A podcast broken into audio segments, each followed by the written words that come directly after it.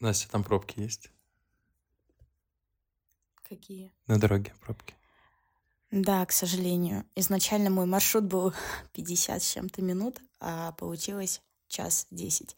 И минут тридцать я простояла по пути к тебе, прям вот я чувствовала, я чувствовала, как вы меня ожидаете, но я видела метро, и я понимала, что я быстрее сама добегу, но, к сожалению, да, заплатила денег, поэтому надо было доехать до конечной точки. Вот мы тоже просто подумали, что в такое время как будто бы быстрее на метро доехать. Ну, в другой степени я успела проверить тетрадки. Я облегчила себе вечер. Жизнь а, учителя. Да. Кстати, у меня у одного есть такое чувство, что мне не нравится слово «учитель». Мне вот хочется сказать слово «преподаватель». Или педагог. Педагог вообще прикольное слово. Меня на самом деле очень обижают. А, ладно, одно дело, когда меня называют друзья в шутку, училка, но другое дело, когда дети так говорят. И было несколько случаев у меня за этот год, когда меня называли училкой, и у нас прям был жесткий разговор с детьми на этот счет. И мне потом родители писали, Анастасия Алексеевна, мы с детьми дома поговорили, они нам передали, вы не училка, мы проговорили, кто такие училки, и вы не относитесь к училке. Я думаю, приятно, интересно. Какие параметры они при, э, проводили, когда определяли, что училка — это училка? Мне вот какие мысли были у родителей? Потому что у меня училка — это что-то такое 18+, наверное. Ну, училка это прям совсем жестко. Да. А для меня учитель это в школе, а преподаватель в университете. Всегда так. И я вот как начал в универе учиться, у меня по привычке теперь все учителя в школе преподаватели. Есть ли разница? По-моему, есть, но мне бы было приятнее, ну как, сотруднику в этой сфере, в сфере образования Российской Федерации, мне было приятнее преподаватель. Но разница, по-моему, есть, я не буду утверждать. Скорее всего. Не, ну есть. да, в школе всех э, называют учителями. Это, да, это есть да, такой момент. Да. Ну, типа, вернись я сейчас назад в школу, я бы, наверное, употреблял бы слово преподаватель. Ну, Влад, согласись, когда тебе 7 лет, ты, наверное, ну, такое да. слово выговорить не сможешь. Ну, ну да, возможно. Я не помню себя. Вы помните себя в 7 лет? Да. Плохо, но я помню забавную историю, когда мне было не 7, а 8 лет. Я училась во втором классе. А, я пришла в этот коллектив в выпускном, наверное, году детского сада, и там была девочка-лидер, звали ее Маруся. И я пришла, всех мальчиков себе забрала, ей это дико не нравилось. И у нас во втором классе случилась драка где класс поделился на две части. Ну, одна часть класса была на моей стороне, другая на ее. Нас родители вызывали к заучу, там ну, были разборки прям нереальные. Вот этот случай я помню как вчерашний день, потому что мы так друг друга за волосы таскали. Возможно, в этот день ты стала училкой. Возможно.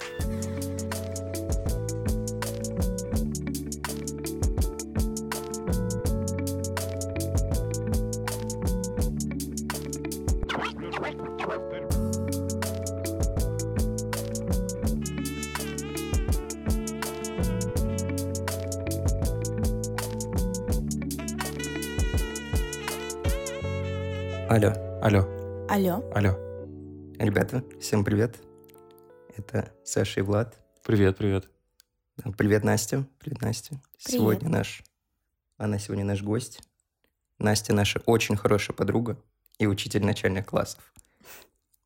Да, сегодня мы собрались с ребятами, чтобы обсудить очень, очень, очень важную тему для всех нас. Это семью. Уверен, что у каждого много есть что сказать на этот счет. Давайте порассуждаем. Начнем с такого вечного вопроса. Друзья, это семья? Что думаете на этот счет? А, ну да, я добавил эту тему, потому что, мне кажется, в последнее время это стало очень актуально ввиду нашего возраста. Мне кажется, это какая-то пограничный возраст в этом вопросе, потому что мы уже перестаем жить со своими семьями в той или иной степени, семьями в смысле родителями. Но у большинства из нас, дисклеймер маленький нам всем в районе 22-27 лет, где-то так. Но при этом у нас еще нет каких-то супружеских, супружеских отношений. И вот этот момент, когда мы как будто бы вокруг все обложены знакомыми, друзьями, товарищами, и ты понимаешь, что уже по каким-то вопросам ты обращаешься к ним. Вот я просто хотел поинтересоваться, как вы на это смотрите, что для вас друзья. Мне кажется, что в этот период жизни это действительно так. Это те самые люди, которые могут всегда быть рядом. Потому что, опять же, какие-то появляются темы в твоей жизни в этот момент, с которыми ты уже не можешь общаться с родственниками, на которые ты не можешь общаться с родственниками. Ну, я могу сказать э, с точки зрения педагога, не зря же я здесь. Допустим, вот у маленьких детей, у них, ну, буду брать младший школьный возраст, для них друг — это тот, кто дал конфетку, с кем можно просто э, повеселиться, и достаточно забавно наблюдать вот эту эволюцию человека, когда он начинает расти, что-то переосмысливать для себя, и для него дружба становится чем-то нереальным. Не в том плане, что просто сходить погулять, поиграть в футбол, а друг это тот человек, с которым, ну, лично для меня это мое субъективное мнение, друг — это тот человек, с которым ты можешь не общаться неделю, месяц, а может быть даже и год, ну, из моей практики, но при этом, а, когда вы встретитесь даже спустя год, у вас не будет э, такого чувства, как будто бы вы чужие друг, для друга, и куда-то этот год прошел. Вы сможете спокойно сесть, все обсудить, и ты можешь в любой момент ну, понятное дело, старается уважать рамки человека. Возможно, ты не позвонишь ему там ночью, но даже если сложится такая ситуация, ситуации бывают разные в жизни, ты ему позвонишь, и он не просто давай потом а, куда-нибудь исчезнет, переложит э, планы с тобой, либо какую-то твою проблему, а он захочет ее решить. То есть э, недаром говорится, друг познается в беде, и друг — это тот человек, с которым ты можешь поделиться любыми сложностями, насколько бы они не были постыдными, я бы даже вот такое слово выбрала. Я согласна с тобой, Влад, в том плане, что не все вопросы мы можем обсудить с семьей. Конечно, я считаю, что родители в какой-то степени это друзья, но не в той степени, потому что когда, опять же, мое субъективное мнение, ты становишься с мамой, ну, девочки, допустим, лучшими подружками, это тоже неправильно. Должна быть какая-то субординация родитель и ребенок, несмотря на возраст. И есть какие-то темы, которые стоит обсуждать только с друзьями. Но если отвечать э, на ваш вопрос, дорогие мои ребята, то я считаю, что друзья это это не семья. Семья это нечто другое. Семья это та отрасль, а, где ты живешь, с кем ты создаешь свою семью. А друзья — это что-то такое более в какой-то степени интимное даже. Ну, есть знакомые, приятели, друзья — это вот что-то другое. А, ну, насчет этой темы, вот друзья — это семья. Я тоже много думал а, на этот счет, причем думал на протяжении всей своей такой осознанной, осознанной жизни о том, могут ли друзья как-то заменить семью. Но, слава богу, мне не понадобилось никогда прям таким образом намеренно заменять друзьями семью. Но э, недавно совсем задумался, у многих ребят, к сожалению, э, неблагополучные семьи, и друзья заменяют им, то есть родню, по сути, заменяют им заботу, заменяют им внимание, которого они не получают дома, к примеру, скажем. А, есть же поговорка, что родственников своих не выбирают. То есть родители не выбирают, братьев не выбирают. А в друзей как раз чем друзья, как есть, так можно сказать, удобны.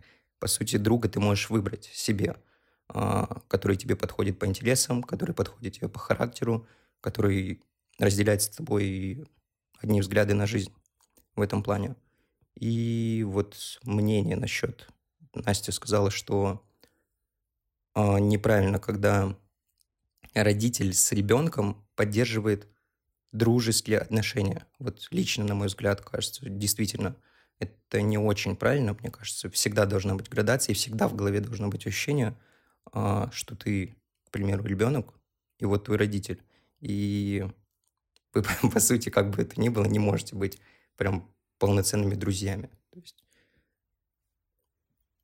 Я бы в этом плане разделила семью, наверное, на духовную. Вот, скорее всего, так будет правильно изложить свою мысль, что друзья — это духовная семья, а там, где ты родился, биологическая семья, есть такое понятие мне вот интересно? Наверное, есть. Недаром этот ну, термин да, наверное. был придуман.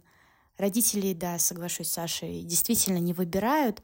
Но я не имела прям дружеские отношения. Дружеские отношения — это всегда положительно, но прям очень близкие.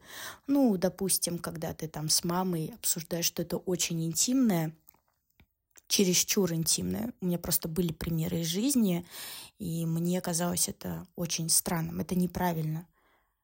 То есть родитель, он должен оставаться родителем в первую очередь. А друзья — это, наверное, духовная семья. Я вот остановлюсь на этом. Ну, вот мне, мне понравилась мысль Саши. Я никогда об этом не задумывался, что с точки зрения того, что ты можешь действительно выбирать друзей. И в этом нет ничего плохого. Потому что это те люди, с которыми у тебя там интересы сходятся, да, взгляды на что-то, хобби какие-то, работа, возможно. Но с точки зрения выбора ты всегда волен что-то делать. В этом смысле это круто. А по поводу мысли того, что родители не друзья, у меня вот, к сожалению или к счастью, жизнь сложилась по-другому. Я не знаю, как проверить, это хорошо или плохо, но я со своей позиции всегда считал, что мне повезло в этом смысле. Потому что в моем случае, конечно, всегда была какая-то субординация, но у меня очень до сих пор даже сохраняются именно дружеские... Ну, то есть у меня восприятие родителей было как друзей, прям с какого-то определенного момента в жизни. Но, но да, наверное, сложно в этом держать какой-то баланс. Но, кстати, вот э, я сказал вам о том, что в какой-то период, возможно, у нас отходит на задний план семья родителей, у нас еще нет э, своей э, семьи, своего брака, э, и в этот момент мы можем как-то этот кусочек заменить друзьями. Э, если мы это делаем, то нам зачем-то это нужно. Зачем вообще нужна семья? Есть какие-то мысли у вас на этот счет? По поводу мыслей, зачем нужна семья. Я вот тоже, опять-таки, когда готовился, я об этом очень много думал, чтобы внести какую-то конкретику, потому что если так а, привести все мысли в порядок, многие поймут, что нет осознания, зачем вот по полочкам, по пунктам вам нужна семья. А, ну, я вывел пару мыслей на этот счет. То есть лично мне семья нужна как безопасное место. То есть чтобы я не был э, место, где я буду расслаблен. То есть, если так призадуматься, большинство мест, где вы находитесь, работа, с друзьями ли вы, э, со знакомыми, что-то делаете, просто гуляете, не дома находитесь, вы все равно так или иначе как-то напряжены. То есть, вам нужно поддерживать какой-то образ, вам нужно соблюдать какие-то правила, то есть, вы что-то обязаны всем. А для меня семья – это место как раз, где вы можете пополнить ментальные силы, быть спокойным, быть полностью собой, таким, какой ты есть. Лично для меня вот это одно из самых главных предназначений семьи. Ну, я соглашусь с Сашей в какой-то степени, но и одновременно не соглашусь, потому что люди бывают разные.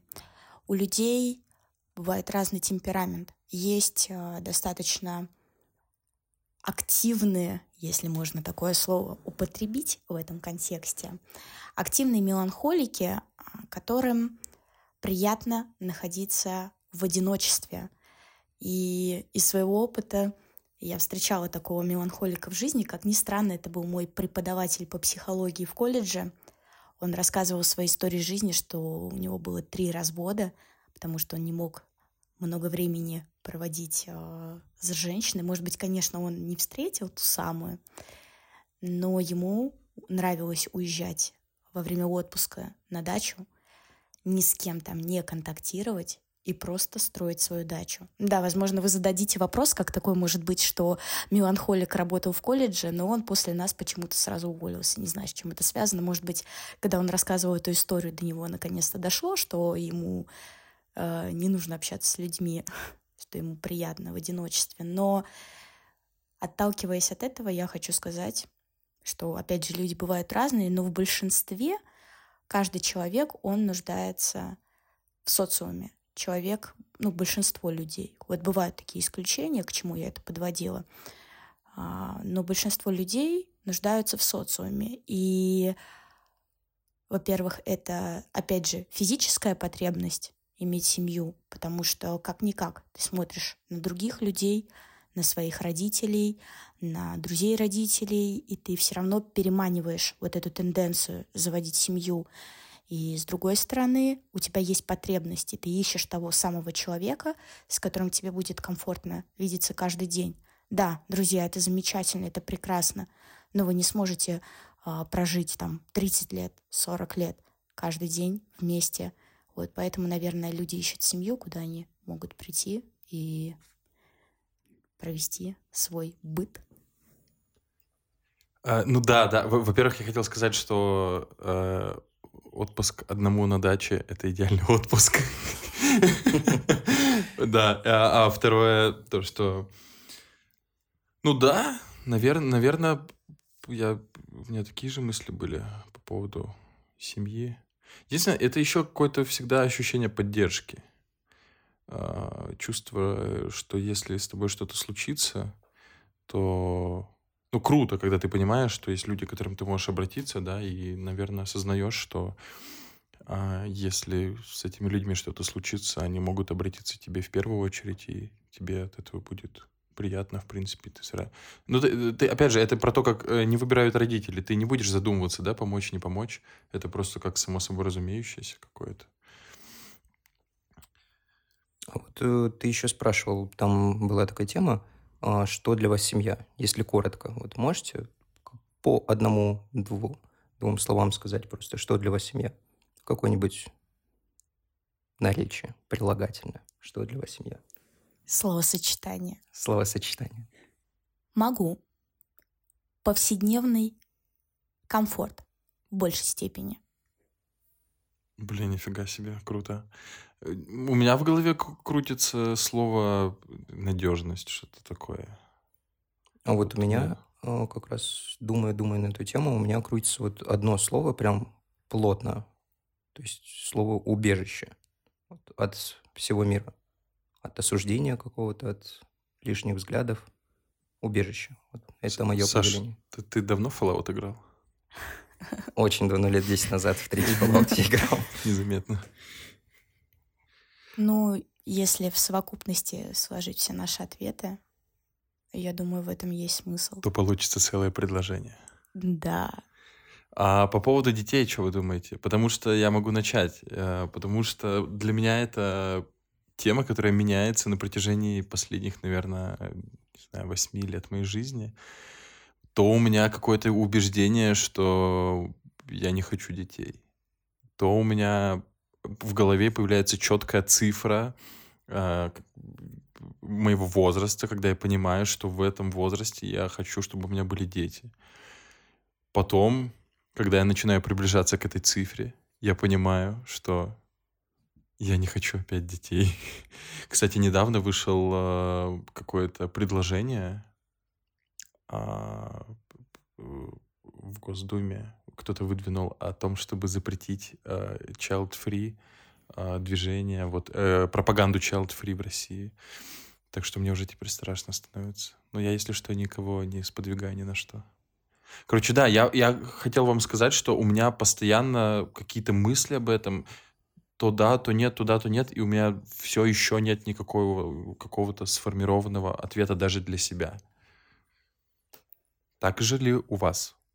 Мне забавно слушать мужчин на эту тему, потому что мне кажется, что у мужчин и у женщин есть разные суждения на этот счет, потому что все-таки у женщин в этом плане существует какой-то там материнский инстинкт, если я не ошибаюсь.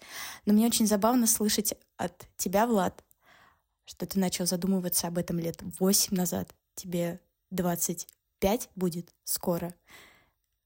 И это получается, что ты задумался на этот счет еще лет в 17. Ну да, вот это было где-то 17-18 лет, да. да. Просто, опять же, я сегодня просто практически ходячая, наверное, психологическая энциклопедия.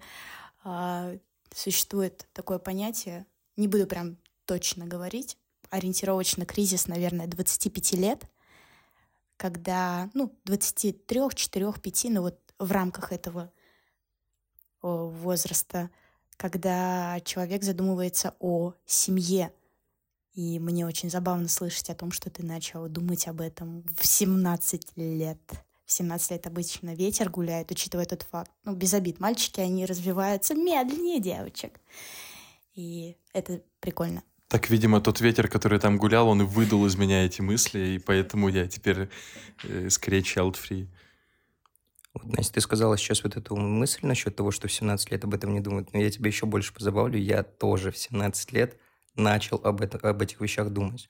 То есть, э, ну вот, какие мысли у меня зарядились тогда, такие они у меня и сейчас. То есть, 5 лет прошло, то есть мне 22, и 5 лет прошло, а мысли вообще не поменялись. Я подозреваю, почему они не поменялись, потому что я прошел э, жесткую обработку со стороны семьи, ну, опять-таки, это уже сейчас, это мои взгляды.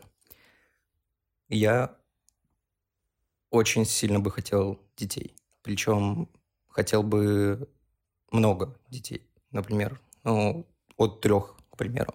И скажу так, мне сейчас 22, если бы у меня была возможность, э, если был, то есть, надежный спутник, и были бы, в принципе, материальные ресурсные возможности, то, возможно бы, у меня бы уже были бы дети. То есть я вам так могу даже сказать. Человек 8.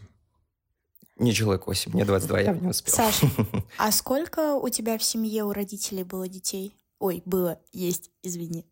А, в семье моего отца четыре ребенка, и в семье моей матери три ребенка. Извини, а сколько общих детей? Ну, я, я тоже не понял я, немножко да, разделения. Род, родных, родных именно. Я так понимаю, у папы были дети от другого брака? Нет, я подумал, что в его семье было детей вот моих дядь, а, дядей не, и тети. Нет, я имела в виду у тебя. Сколько, сколько у тебя братьев и сестер? У меня всего, у меня один брат.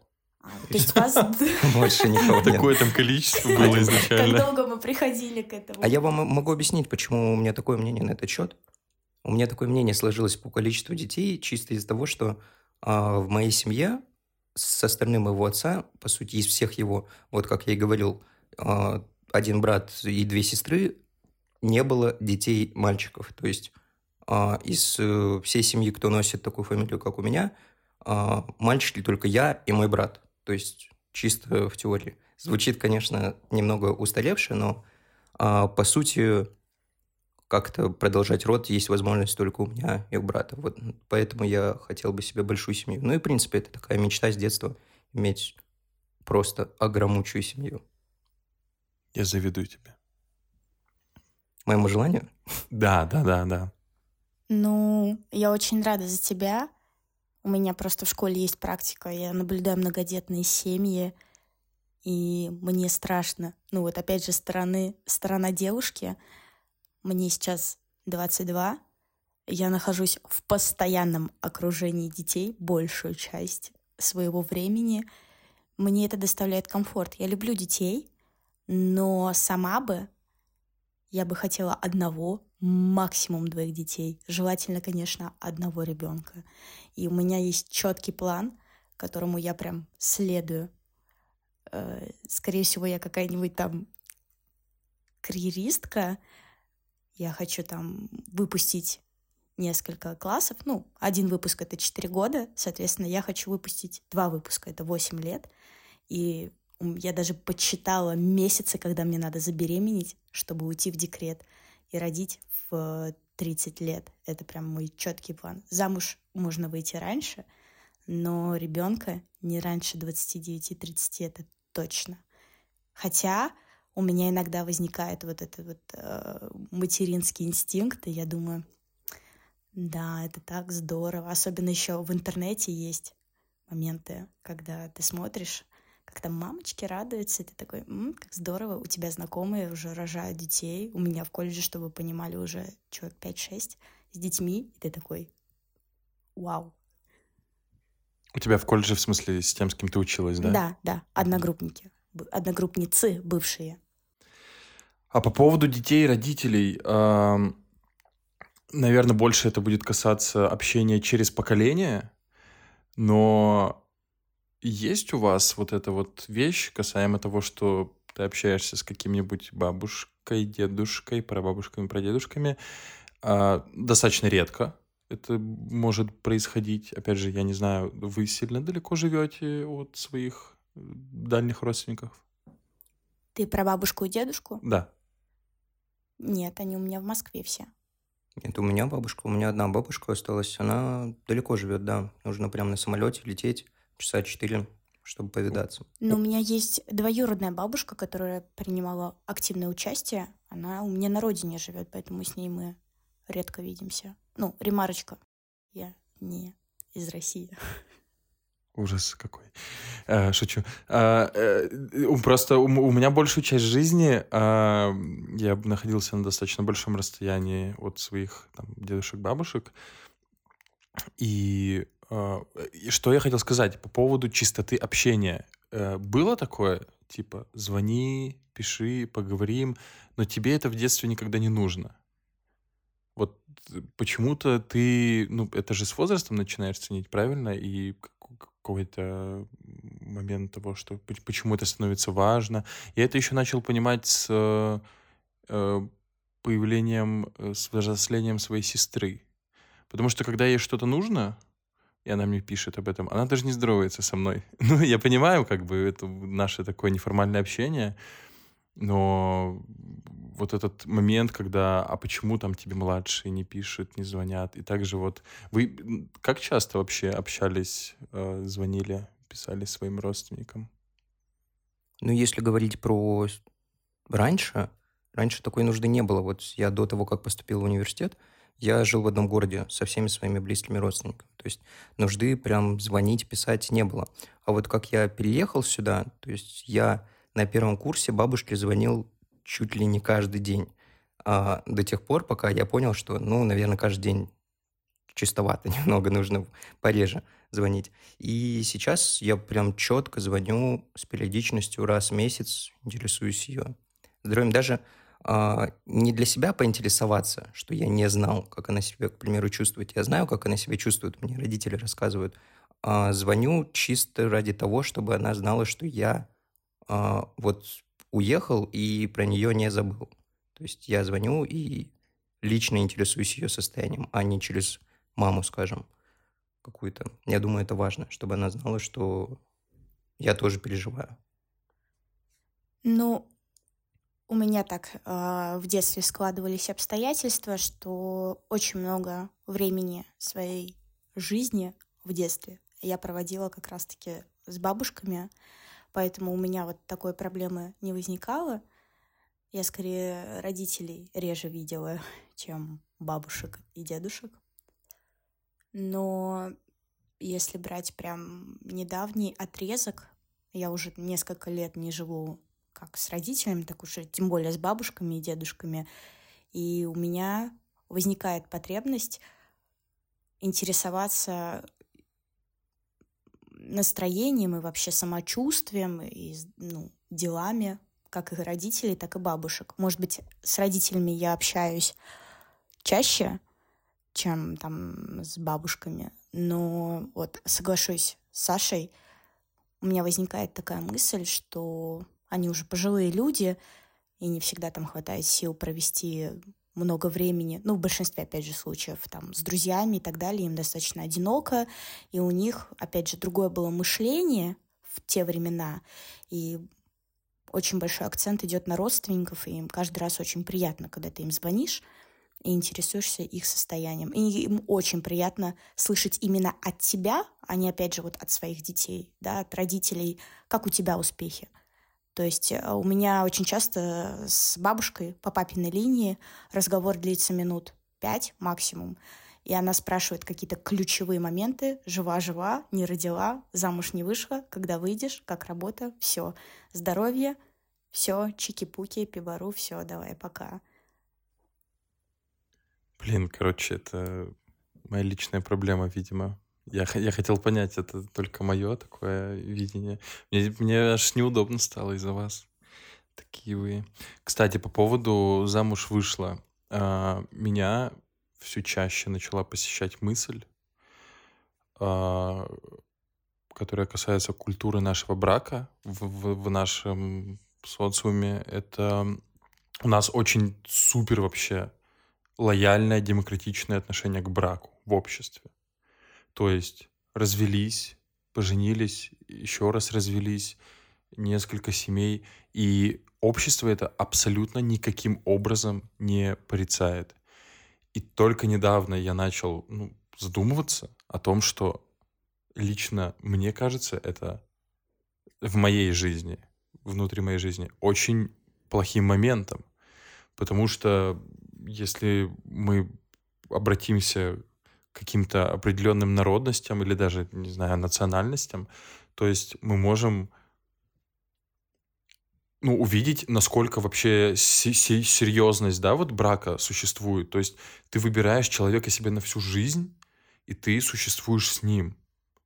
И это не только э, с точки зрения, да, заключения тебя в каких-то рамках, это дает тебе нереально огромную ответственность что, как мне кажется, круто. То есть ты должен за свой выбор отвечать, ты должен... Возможно, я просто не был по ту сторону, поэтому я так э, позитивно об этом высказываюсь. Но мне кажется, наше лояльное э, отношение к культуре брака, наше, это вот конкретно, например, в нашей стране, это не очень круто, потому что как будто бы много семей разводятся. Ну, такое наблюдается не только в нашей стране, ну, но да, да. в Европе. Опять же, а, я вспоминаю свою мудрую бабушку, которая очень часто любила говорить фразу «слюбится, стерпится». Не слышали никогда такого? Да, блин, ужасно. Это ужасно. Ужасно звучит. И я считаю, в этом нет ничего страшного. Опять же, смотря что человек ждет от брака. Если ты ищешь того самого человека, вот, с которым тебе будет комфортно, чуть ранее о чем мы говорили, что для тебя семья, то это абсолютно нормально. Люди не должны терпеть друг друга на протяжении многих лет, если не получается. Опять же, люди, ну, во многих случаях не сразу же идут разводиться, они пробуют, ну, наверное, и я так надеюсь, возможно, на мне сейчас надеты розовые очки, они как-то пытаются воскресить свои взаимоотношения. Но если не получается, не складывается, изначально были одни взаимоотношения, а потом люди как-то раскрылись, возможно, не так себя показывали, а в браке они поняли, что быт у них вообще не складывается. Зачем терпеть друг друга всю жизнь? Потому что цель — это найти комфорт, убежище, комфорт, где тебе хорошо. А если тебе нехорошо с этим человеком, зачем это терпеть? Я считаю, лучше развестись и попытаться найти шанс где-то еще — я не понимаю предыдущее поколение. Вот вы не замечали тенденцию, что, допустим, лет 30 назад, 40, 50 лет было принято выходить рано замуж, лет э, в 19, 18, если тебе там 23, ты уже все, там, твоя жизнь обречена, если ты не женился или не вышел замуж, не вышла замуж. А вот э, касаемо той стороны, как выразился Влад, хотел сказать, я вырос в мусульманской республике в России, в Кабардино-Балкарии, и не раз был свидетелем а, таких браков, по сути, молодых людей сводили их родители, которые знали друг друга, и их сводили родители, то есть причем в таком возрасте, вот как Настя сказала, в, ну, молодом, то есть в лет 20, скажем, их уже сводили и играли им свадьбу. А по поводу того, вот э, слюбится, стерпится, именно у таких семей, а, у девушек, именно у девушек, даже в, не закрадываются, как я подозреваю, мысли о том, что а, вот супруг плох, скажем, потому что их с детства воспитывают так, что а, муж является движущей силой, и ее не должно, по сути, касаться ничего, а, ну, вот такие вот мелочи. То есть, если ее что-то не устраивает, по сути, с этим можно смириться. Ну, это что касаемо мусульманских семей, ну, как мне показалось. То есть, это не факт, что так. Но это менталитет, воспитание. Да, да, несомненно, это менталитет. Связано. Вот как раз-таки, э, переходя из вот этой темы с культурой брака, хотелось бы спросить у вас, что вы думаете, сейчас в современных семьях преобладает патриархат или матриархат? Именно вот если мы рассматриваем не э, мусульманские, к примеру, страны, в которых понятно, что преобладает патриархат, а и какие-нибудь европейские страны, более западные. Я считаю, что в данное время э, люди, супруги стремятся к равноправию, особенно девушки. Им, возможно, не нравится патриархат, и они стремятся к равноправию, чтобы и у них было право голоса, право выбора, хотя в какой-то степени, опять же, чисто если смотреть на биологию, мы же выходим за муж. То есть мы должны быть за мужем. Опять вот такая тема. Ой, ну я думаю, это просто глубоко ну, в историю. Да, а, да. а скажи э, твой взгляд на это, вот касаемо твоей жизни. Только честно. Честно, я считаю, что полного патриархата не должно быть, как и матриархата. Но если брать сто процентов, я считаю, что в семье все-таки на 65% должен быть, даже может быть 70% в каких-то ситуациях должен быть главный мужчина.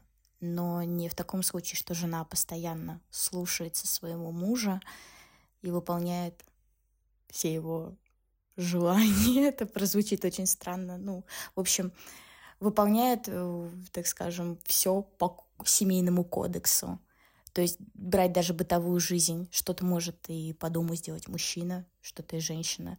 Ведь в таких семьях, если брать религию, то там в основном работает мужчина, женщина сидит дома, женщина убирает, женщина готовит, женщина встречает мужчину, и вообще она занимается исключительно семьей. А если брать европейскую семью, даже в Москве мы все-таки более склонны к европейскому стилю семьи, то женщины работают в большей степени, поэтому нельзя нас недооценивать. А по поводу... Ты упоминала про браки в 19 лет, Настя. А, у меня тоже появляются часто мысли а, последние несколько лет о том, что... А какой вообще возраст для брака нужен? Ну, то есть, а не поздно ли, а не рано ли? Я, я например, э, меня родили родители, когда маме было, по-моему, 18, отцу было 19 или 20 лет, что-то в этом роде. И то, то есть вот этот брак супер рано появился, абсолютно. Я сейчас, находясь в возрасте 24 лет, понимаю, что ну, есть мысли, как будто я что-то уже пропустил но верны ли это мысли? Вы, ну вот ваша позиция, вы относительно себя, есть у вас какие-то точки опоры, от какого возраста двигаться, или это от возраста вообще никак не зависит? По поводу точек опоры, вот ты сказал, что а, ты родился, когда твоим родителям было 18-19 лет. Для примера, я родился, когда моей матери был 31 год, а моему отцу было уже 35 лет. То есть такой относительно поздний ребенок я э, считаюсь. По поводу лично себя, я вот уже упоминал, если бы была возможность, и если бы я понимал, что э, человек, с которым, к примеру, у меня есть отношения, к этому готов и поддерживает меня, то я не нахожу никаких проблем именно вступить, узаконить отношения в раннем возрасте. Именно не рожать детей, а узаконить отношения. Не вижу никаких проблем. Вот, к примеру, в те же 22 года, вот сейчас. Если бы я понимал, что я готов, понимал, что партнер готов, почему бы нет? Ну, если бы ты понимал, что это действительно твой партнер, потому что у меня очень часто возникает дилемма. Ты особенно вот, э, вот этот период, когда тебе лет 17, 18, 19, 20, ну даже 21, а ну и 22 тоже возьмем. А Люди там меняются. недалеко до 23. недалеко до 23, да. Ты, у тебя активная фаза, когда ты меняешься, и не факт, что, опять же, все сложится. Такое понятие. Хотя кто-то готов и 18. Я считаю, что нельзя судить, если человек вышел замуж, это его жизнь, или женился в раннем возрасте, или в позднем. Он счастлив и счастлив. Не получилось, ну, значит, его ждет что-то другое. Не знаю, плохое или хорошее, но почему бы не пробовать? Мы живем эту жизнь. Хочешь выйти рано замуж или жениться? Пожалуйста. Если ты прям очень сосредоточен на этом и ведешь, так скажем, жесткий отбор, то, пожалуйста, женись, выходи замуж в 30 плюс. Окей. Ну вот еще добавить такую маленькую часть хотел. Сейчас просто нравы позволяют нам, к примеру, не жениться, не выходить да, замуж. Да, да. Нам да. позволяют нравы. Раньше бы это казалось дикостью и чем-то неприличным, если вы живете, к примеру, вместе и не женаты. А сейчас это вполне себе нормально. Да, не могу не согласиться. Опять же, вот даже если смотреть на поколение наших бабушек и дедушек, в большинстве случаев очень они резко реагируют, когда ты живешь с противоположным полом, но вы не в браке находитесь. В этом плане сейчас все более лояльно. И это, наверное, в какой-то степени хорошо. Я вот последнее, что хотел спросить у вас. Э, вернемся к первому вопросу. А, когда мы рассказывали, что для нас значит семья, да, то есть для тебя, Настя, это комфорт в каком-то виде, для тебя, Саша... Повседневный комфорт. Повседневный комфорт, прошу прощения. Для тебя, Саша, это, ты описал одним словом, убежище, но в этом описании семьи у нас играет роль э, наши братья-сестры. Э, Саша, какую роль в твоей семье для тебя играет твой брат? А, да, как раньше я упоминал, у меня есть старший брат, а, один родной старший брат. На самом деле тема для меня достаточно тяжелая, в принципе, если так обсуждать. А, Все никак, вот сколько мы вместе с ним живем, сколько вместе не находимся, по сути, разница между нами 5 лет, 17 лет мы вместе, я не могу понять для себя, что для меня значит старший брат. Как говорят мои родители, каждый раз, когда я задаю им этот вопрос, что я не могу определиться с мыслями, они мне говорят, что э, ты поймешь это чуть-чуть позже. То есть ценность братьев и сестер, она определяется во взрослой жизни. То есть полноценно. Понятное дело, что в юношестве тоже многие ценят братьев и сестер, а, но полноценно, как мне объяснили родители, смысл раскроется в будущем, когда у нас появятся свои семьи, когда родители уже будут постареют, к примеру, не будут играть такую большую роль, как сейчас, к примеру. Да, вот. Я, если честно, затрудняюсь ответить, какую сейчас, какое место занимает в моей жизни мой брат. Надеюсь, в будущем я найду ответ на эту тему. Блин, у меня тоже такая же мысль. Мне вот сложно ответить. У меня просто появление сестры э, попало на момент, ухода отца из семьи. И вот это был период, когда мы э, жили втроем, я, сестра и мама. И, то есть, мы настолько были близки с сестрой, все, ну, как близки, по, я, конечно, по нежеланию, тогда мне было там 10 лет, и как бы мне абсолютно э, не хотелось э, сидеть с ней, играть с ней, вот это вот все. Но как бы все равно время было очень много проведено вместе и прочее. И сейчас, конечно, взаимоотношения, это еще связано с ее возрастом, вот этот вот вот этот вот возраст, когда ты тебе не нужна семья, ты все делаешь сама. Подросток. Подросток, да. Возраст называется подросток. Она, конечно, супер отстранена от всех. э, в том числе как бы от нас, как мне кажется. Э, да, блин, я жду этого момента. И, и все это время я всегда думаю, что мы, вот там, когда она прям повзрослеет, после там 20 условно лет, э, я искренне верю в это, искренне хочу, чтобы мы были прям клевыми друзьями. Мне кажется, это, это, это вот тот момент, когда ты осознаешь, что типа это ну, все было не зря, это было круто, это к чему-то к чему-то шло, к чему-то вело. Мне кажется, важную роль играет разница в возрасте, будь то Кстати, да. старший брат, сестра или младший. То есть, э, допустим, у меня есть старший брат, которому 30 лет. У меня есть младший брат, которому почти 7 лет. Вот, и это колоссальная роль а, в нашей жизни. И не могу не согласиться с Сашей, и потом вот Влад поддержал это начинание о том, что все-таки братья и сестры будут более цениться уже вот э, в старшем возрасте, потому что родители постареют, родители покинут нас в какой-то период нашей жизни, и это неизбежно.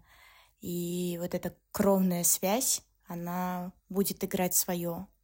Вы росли вместе, да даже если не росли вместе, будет вот эта потребность э, в близкой душе, потому что одно дело, когда ты находишь по душе кого-то, а другое дело, когда вот, вот это все-таки кровная связь, как бы вот это странно не звучало, может, для некоторых людей, но в нужный момент это сыграет свою роль. Поэтому я тоже считаю, что сейчас достаточно сложно оценить. Опять же, если есть старший, вот у меня есть старший брат, хотя мы не так часто общаемся, но у меня лично возникает потребность иногда обратиться к старшему, а на младшего просто пока забавно смотреть, он просто очень маленький еще. И опять же, это мой возраст профессиональный, и я его очень люблю. Да, вот это хотелось как раз спросить. А, вот у тебя есть брат, как раз семилетний, когда в, в первый класс идут.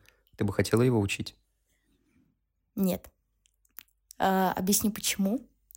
Потому что в первую очередь я должна оставаться сестрой, а не учительницей. И никогда не советую никому обучать своих родственников, потому что все-таки твоя основная для него социальная роль должна оставаться брат, сестра или там тетя, дядя. Вот. И там бабушка, если это твои внуки. Ты не должен учить своих родственников, кровных. Может быть, супер дальних, но не близких родственников. И он хулиган. Ну, в общем, пожелаем тебе, чтобы ты никогда не учила своих родственников и не преподавала им. Спасибо. Как учитель и преподаватель. Блин, э, было круто. На самом деле, ребят, это... Мы говорили, по-моему, около часа. Ощущение было, как будто прошло минут пять. Десять. Десять. Десять. А мне все-таки кажется, что ближе к пяти по ощущениям. Ну да, если говорить так прям... А, если говорить серьезно, да, действительно, разговор получился такой откровенный, но сама тема подразумевает откровенность. Ну да, кстати, да. Спасибо большое, Саша. Спасибо большое, Настя, что пришла к нам. Влад, тебе спасибо. Как всегда, мы с тобой вместе. И Настя, спасибо большое, что пришла к нам сегодня. Мы реально очень рады, что ты с нами обсудила такую важную тему. Ребят, мне тоже было приятно, что вы меня пригласили сегодня поучаствовать в вашем подкасте. Для меня огромная и огромнейшая радость.